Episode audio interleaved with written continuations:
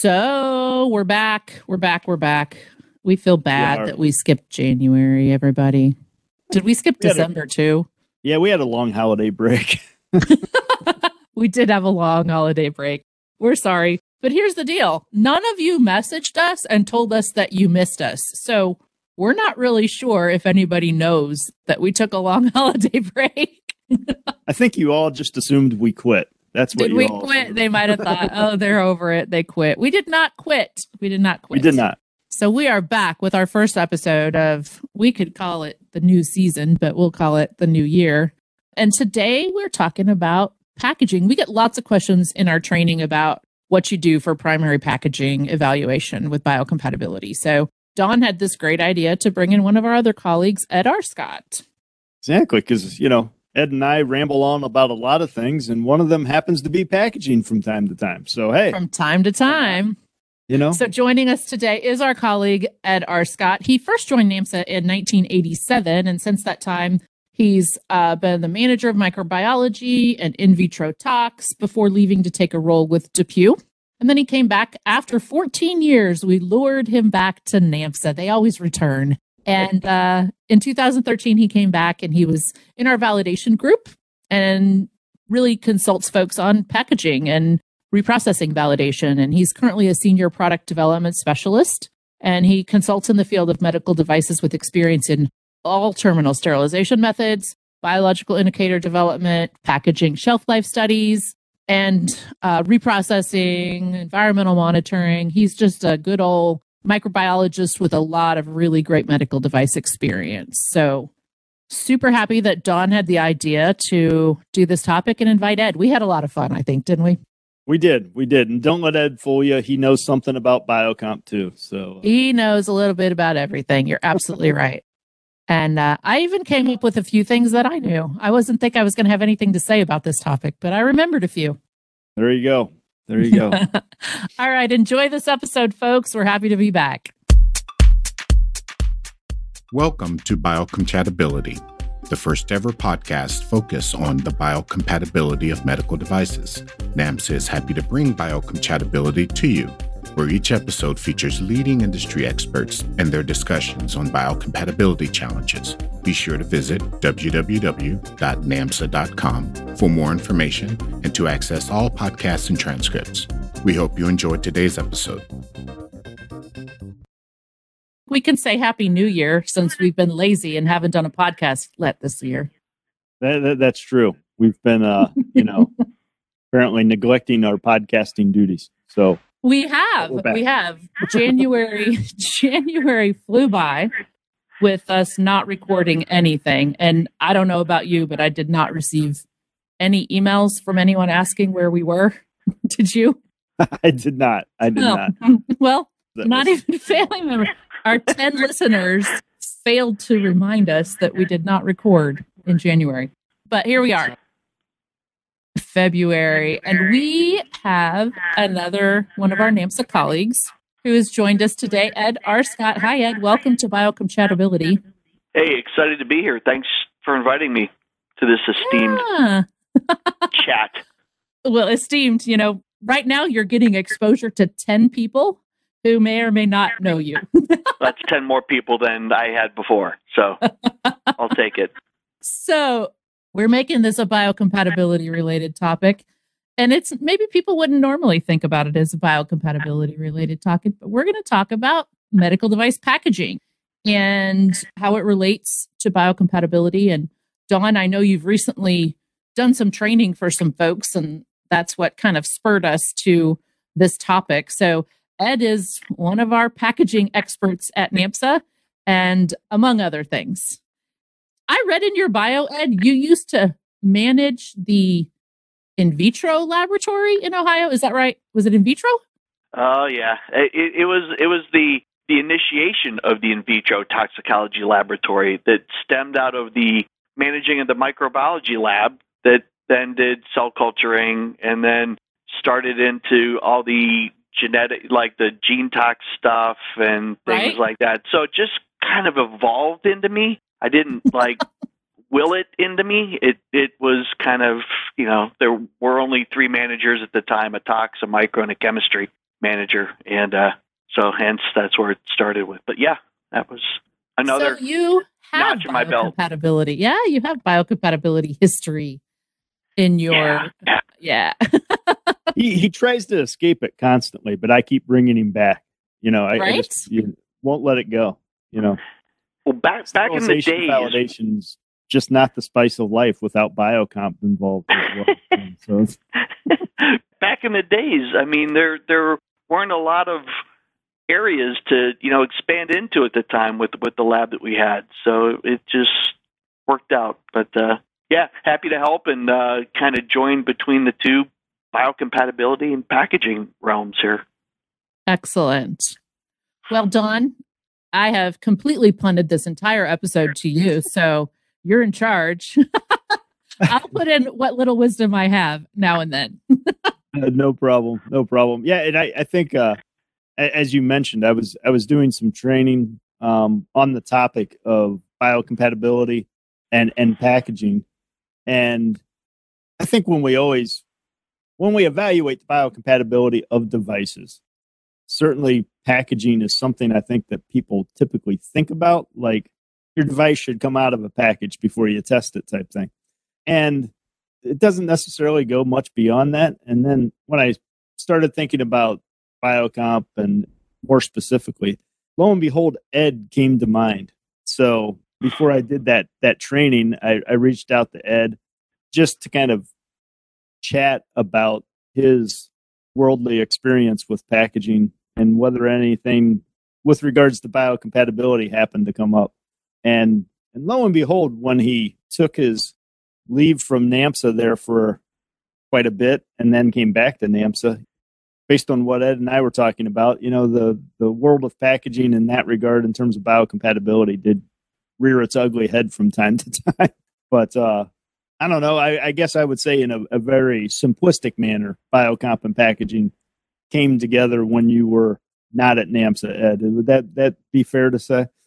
Yeah, exactly. That that was not a area or expertise that I knew really was was a piece, and I, I had left NAMSA back in '99 and went to a large orthopedic facility here in Warsaw, Indiana. Pick whichever one you want.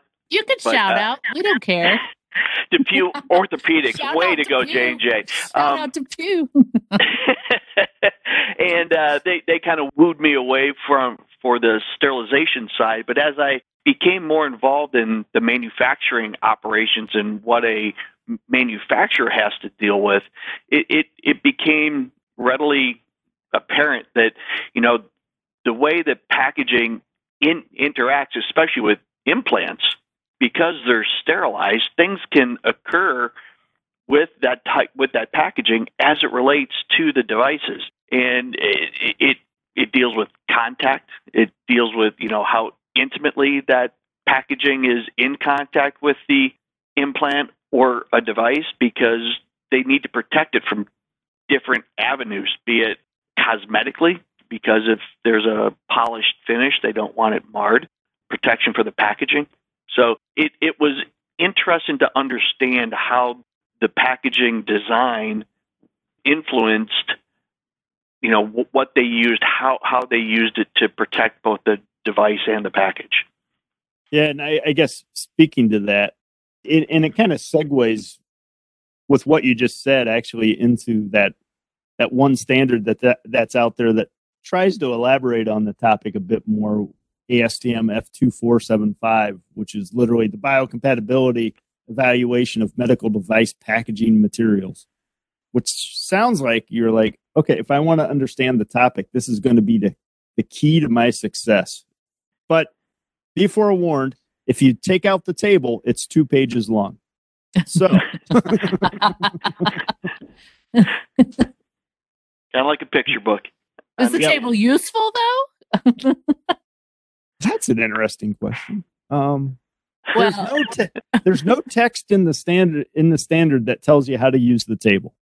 Exactly. It, do, it doesn't like the text doesn't say as referenced in table x you know? It just says it talks about the topics that are in the table but it but it is interesting because again ed and i were talking about this and I think the, the the topic of cytotoxicity came up between me and Ed, and and I was like, okay, Ed, when you saw packaging changes and somebody said, hey, I think Ed knows something about biocompatibility, ask him.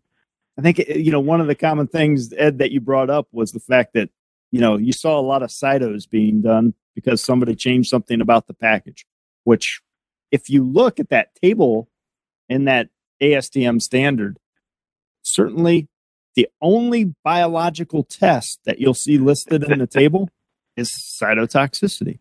Amazing. And and and wow. You know, and it's kind of interesting as well because what Ed just talked about, part of figuring out what you need to do, don't need to do, is based on the device package interaction, which you know certainly makes makes sense with what what Ed was describing. So if there's no contact between the two, if there is contact between the two, but they're both solids, and if there's contact between the two, but something's a semi-solid, a liquid, then there's like different expectations, let's just say.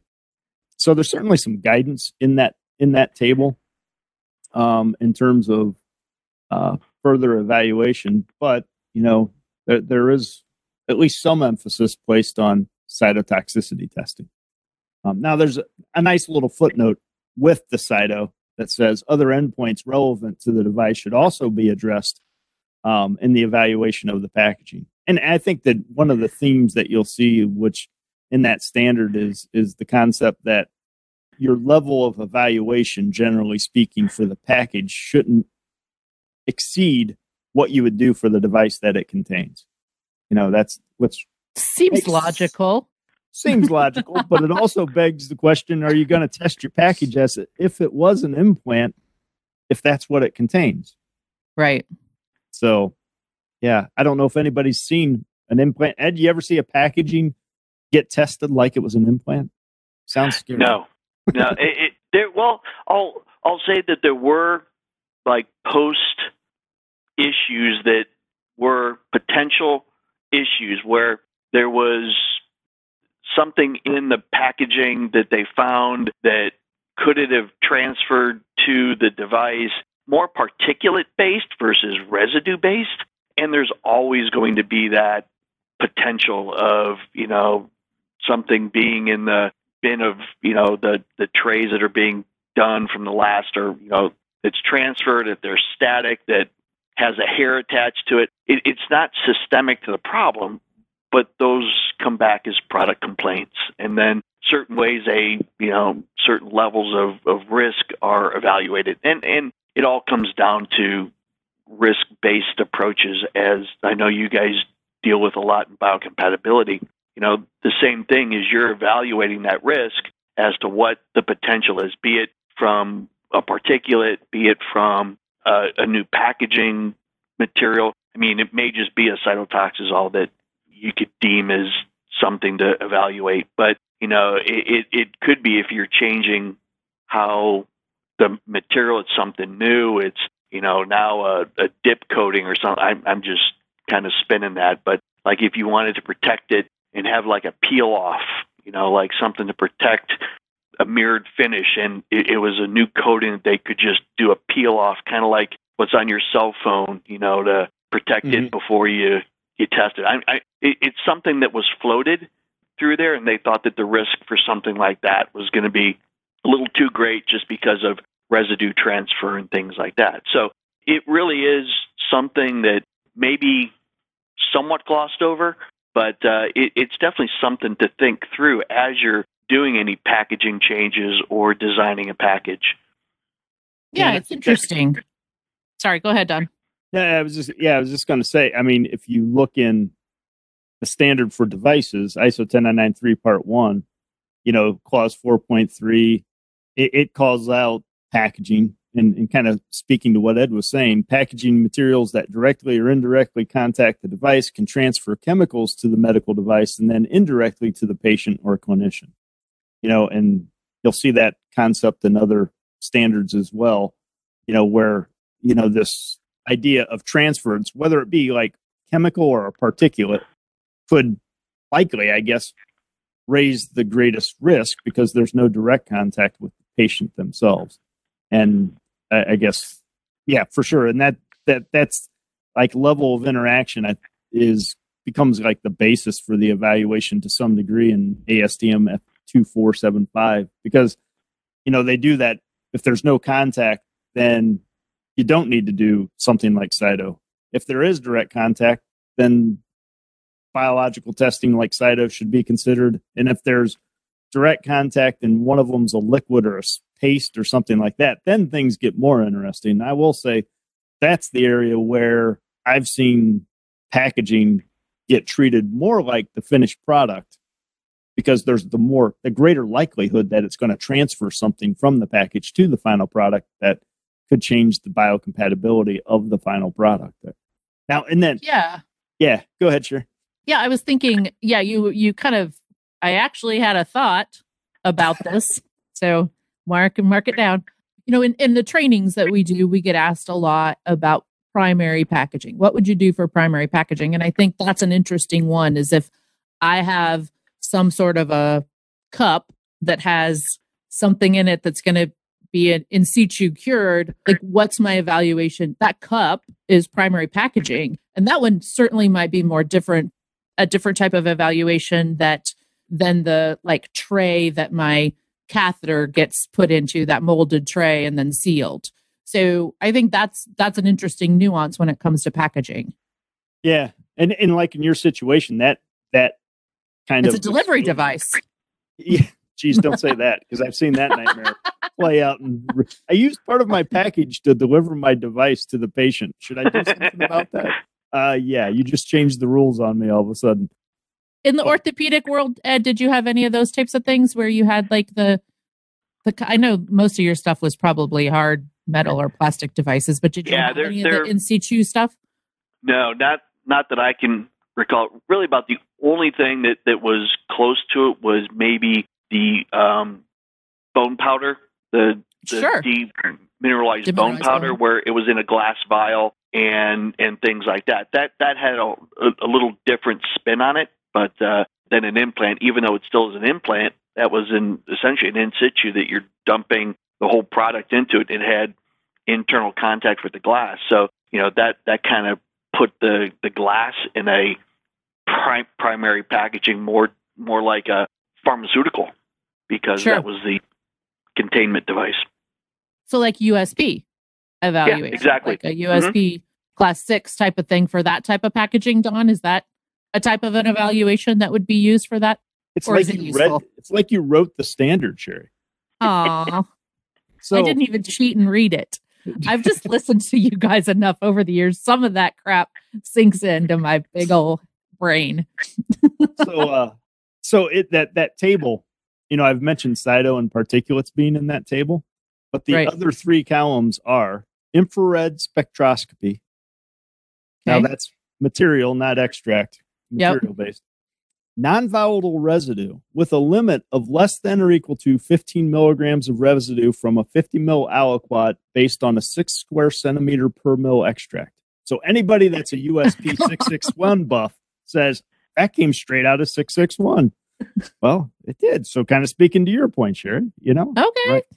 Yeah. And then there's this rather nondescript column that's titled Extractables and Leachables Assessment. Ah. That sounds dangerous enough. That does sound dangerous. Yeah, part 18 in the you know, yeah. So so yeah, that that one's kind of left open. It's got an X in the column, but it only applies that column only applies if you have that semi-liquid liquid solid or container interaction, which I guess to me sort of makes sense, kind of speaks to what you were talking about, Sherry. Um, yeah, what what can it draw out of that plastic or whatever it's put in, right? Yeah, because there's a mechanism now, right? There's a a vehicle that could actually do the pulling out, not just, you know, the belief that by contacting one another, there's a chemical that's just going to automatically leach, it. you know, which would be the case if you are dry packaged solid device, solid package against each other. Yeah. I guess you could maybe this is kind of funny if you think about it. You know, maybe a so non- you say you think yeah, well, funny. yeah. I was going to say that too, Sherry. Well, Wow. it, I mean, it's kind of interesting because for for solid Again, so you say. okay, I'm going to shut up and let you finish your thought. No, it's it's just that in that table, if you have solid against solid, you do an I. It it recommends or describes an IR, NVR, and cytotoxin particulates. But if you think about the solid touching a solid, if there was like a chemical that was going to transfer, it seems most likely that it would have to have some level of volatility to it to actually get out of the package and into the device but the one chemical test that's mentioned in the standard is non-volatile residue. So more more likely those things that come from the mass of the material that might come out that you know that you'd have to pull out in a little bit stronger way, even though there's not a vehicle to do it. I guess unless it's humidity in the air within the package, which I would think you're trying to get rid of. But anyways, yeah. So I, I think there's there's certainly like I say, this table is I, I view it as a guide. I know that there's been more and more companies requesting this type of testing to support packaging and packaging changes coming through our laboratory. But I can't say that I'm aware of the standard getting referenced and put in front of a regulator quite yet. It's it just came this version came out in 2020. The other version was I think it was like 2010 or something like that. It was earlier. So this new version came out in 2020. The old version had a table in it too, but it had a whole bunch of columns with biological endpoints in it, unlike this table does. So, you know, FDA recognizes the standard though in its entirety, Oh, well, that's good. the 2020 version. So take that for what it's worth, but it is recognized by the FDA. So don't skip it. Don't skip Yeah. evaluating your packaging to some extent, right? Yeah. Yeah. Uh, so, know. Ed, I just thought of something. Sorry. Yeah. Go You done, ahead. Don. so I know you deal a lot with reprocessing, and I was thinking about you know those metal trays that instruments and such come in. You Right. know, that's a form of packaging, right? So, what's the biological evaluation type of process for those types of things? And that's an awesome question, Sherry, because I, I actually have worked with a tray manufacturer right here in Warsaw, and, and they actually make and sell trays and things like that. And they truly look at that. They look at their metal components, if they're anodized and things like that. And there's a, a, a standard, the ST77, AAMI ST77, which kind of has the same little, hey, you should assess biocompatibility. It, it's very general, but it does give the you should look at it, you know, for devices. Now, for that, those reused devices really are cleaned and things like that. So the amount that is transferred are really like contact points. And probably the bigger part of reusable uh, devices isn't really the packaging, but potential residues from the cleaning or the disinfectants that may not have been rinsed Sure. off. So that's that that's looked at kind of differently. But I see where you're, you know, that avenue is coming from, and and, and it really should be evaluated, especially if there's like I, I'm sure you've seen them, but there's like silicone brackets that sometimes hold them. Those have more contact and pinch points than just resting it on like a metal cavity. So yeah, that that's kind of asked to be evaluated if if you're putting a new material or bracket material that's in intimate contact with that re- reusable device or instrument. Yeah. So Excellent, excellent that, question. that Way to go. original. Oh man, sometimes I pull a good one out. So that original time, like when you first designed that case and your first, you know, that those things that come into contact with the instrument. Yeah, I thought I forgot about the silicone or the Mm-hmm. you know the little brackets that hold them in place. Yep. At least some sort of an evaluation. Let's make sure you're not using, you know, what was it? Car door, car door plastic, isn't that? Yeah, like a rubber gasket like that. A- absolutely. and, and and really on that same vein, if you're talking about sterile products, it's sterile package. That same idea when when you're talking about say a, a orthopedic pin or something like that that's got a sharp edge, and they want to protect it inside their pouch package. I mean, the idea first would be to put a little rubber cap on it, like a, a stopper to protect that pin that sharp edge edge of the pin. Well, those are most likely tight fit. They're probably some type of a silicone. They're made probably you know thousands at a time in a automated system with likely a mold release agent or something like that to get it off the tool that they're making it from. Those residues, you know, unless they're cleaned or they have you know them prepare it that they don't use a mold release agent, but making sure that your suppliers understand what the use of that component is going to be ultimately in touch of is the whole cycle of product development that you need to make sure that everybody knows that this is going on the end of an implant that's then going to potentially transfer whatever mold release or anything that's in contact with that. And so there's there's always a risk associated with that. Again, that that's a supplier issue. That's knowing the quality inputs that you want to provide to that supplier. All those things really come into play when you start thinking of the the ramifications of what you're doing to everything that comes in contact with that a device prior to patient contact. Excellent. Well, I've learned a lot today. hey, hey there, there's a lot of knowledge going here. That that's I can, I can stop. Say. Yeah, I learned today, so I can stop. I can call it a day. It's nine o'clock in the morning. I'm done. I've already learned something. so we're done.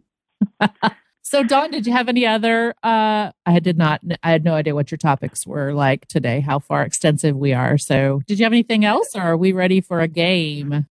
I think we're pretty good. I mean, certainly, you know, I think just the the the concept of having the discussion was just the not forget about your packaging when Don't it comes to biocompatibility. packaging. Yeah. Now, I, most will probably say, well, yeah, we tested the device for biocompatibility after it came out of its final finished package as well, defining the final finished device. Yeah. But, you know, oh, the number of times I've assumed that only to be wrong. So, you know. Yeah. If you do it, make sure it's clearly documented. And that's yeah. part of your evaluation of your packaging. Okay. Yep. And it's gone through the sterilization. Don't don't just package it Ah. Send it for biocomp. Make sure it's in its final process form. I always try and get my own little sterilization world, you know, some of the, the life in these biocompatibility chats where you're just kind of forgetting about that end product of sterility. You know, that's the key. It needs to be biocompatible. It needs to be sterile.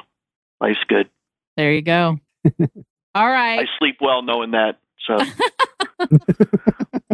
All right, let's have a little fun here.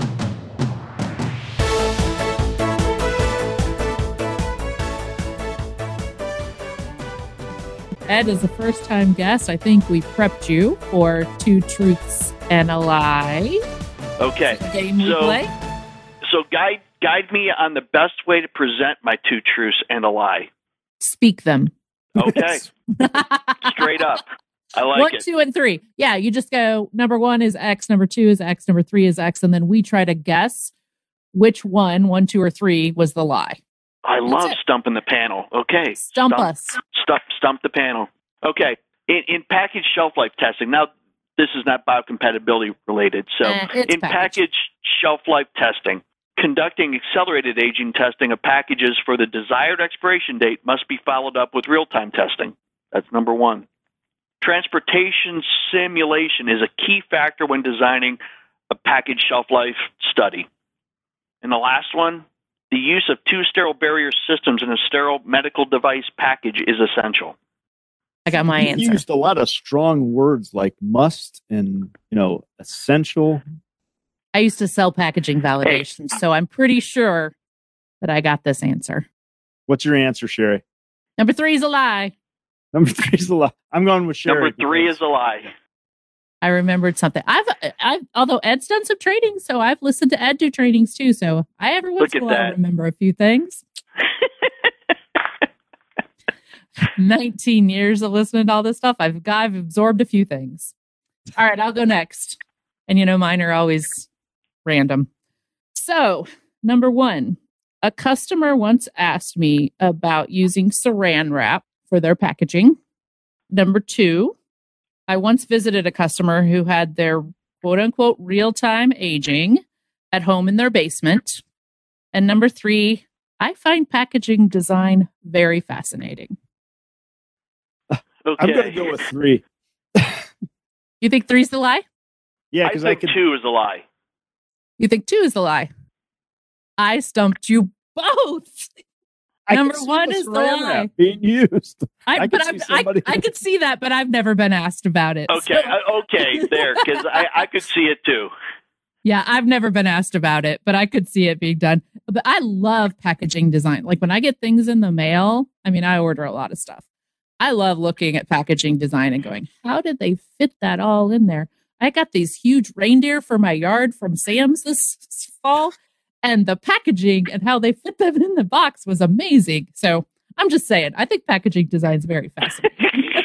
Wow, and you and you've called, you know, some of our guest nerds for you know liking bio. I am a packaging nerd. Yeah. I had a friend whose nephew went to be a packaging engineer, and I'm like, oh, that's so fascinating. It, it, it really is fascinating to see what they think of and how they do it and the tooling that they use. I, I mean, I kind of saw it on the periphery, and it really was intriguing, at least from the medical device side, not from from Costco or you know, you know Sam's. things things like that or Sam's Club. So Yeah. And I mean, the prettier the packaging, the better, too. Like if I open the box and I'm wowed with the detail and the, oh, it's, you know, I comment, I comment to companies on how great their packaging is. uh anyway i'm just like an instagram uh influencer you know when it comes to packaging all right i'll stop go don stump us i don't think i've ever All right. stumped everybody that's my first time First win. leave it to packaging. leave it to packaging Who knew? maybe that's Uh-oh. our title leave it to packaging Leave it to packaging. Yeah, device isn't safe. Leave it to the packaging. I don't know. You know. There you go. All right. Here we go. I've used packaging biocomp data from a supplier of the packaging to support a packaging change without actually testing the package myself. I've seen the IFU for the instructions for use of a device, like the pamphlet itself, tested for biocompatibility because it was packaged near the device. I've heard of a regulatory body asking for the evaluation of a secondary packaging component due to the indirect contact of the secondary packaging with uh, by the caregiver, which then may be transferred to Oh the gosh. patient. all of those are true all of those have to be true I, I, that's what I was thinking. That, I, I can't figure out a lie in that one, Don. uh, Uh, what was number one again using uh, I've used. oh you said packaging- packaging a lot i know Yeah, I used a supplier, a packaging supplier Right, biocomp right. data. I'm going to say number two because I think somebody wanted to do it and we informed them they didn't have to. But I'm going to say number two. Again, I, I, I, I would have to go with you in hoping that somebody with you know a good sense of reality decided to not do that and put it in the package. You guys are both right. I stumped neither one of you. But I I Yours recall it all- being discussed numerous times. I do too. Yes. I think I remember that little teeny folded up. You know how they fold up the the IFU like super tiny, but it's like this thick. Yeah, and I had I I want I I remember having to discuss at length the complications of trying to extract paper. Yep. Amongst other things. amongst Yes. other things. Yes, I mean, you could have done a closed patch sensitization could have. if you really wanted to waste some money. Direct Well- contact Cyto. There you go. There you go. Well, thank you so much, Ed, for joining us. Oh, it was fun to be recording again. Don, we need to do this more often and not skip months. Yeah, I know. You know, we're waiting for all those topics to come streaming in from all of our listeners on what they want to talk. Yeah, we need more topic suggestions. Yeah. Ed, if you ever have any topic suggestions, you just, and you're welcome back anytime. Wow, Thank look you at so that! much. I, I got invited back. That that's probably the highlight of my morning so far. I'm sorry. You've had such a rough morning. Exactly. It's that possible. Uh, well, thank you so much. And uh, thank you all for listening. And we'll catch you on the next episode. Thanks for listening. If you enjoy biocompatibility, we'd love for you to subscribe, rate, and give a review on iTunes or your favorite podcast store. For free resources and material, remember to visit www.namsa.com slash resources slash podcast.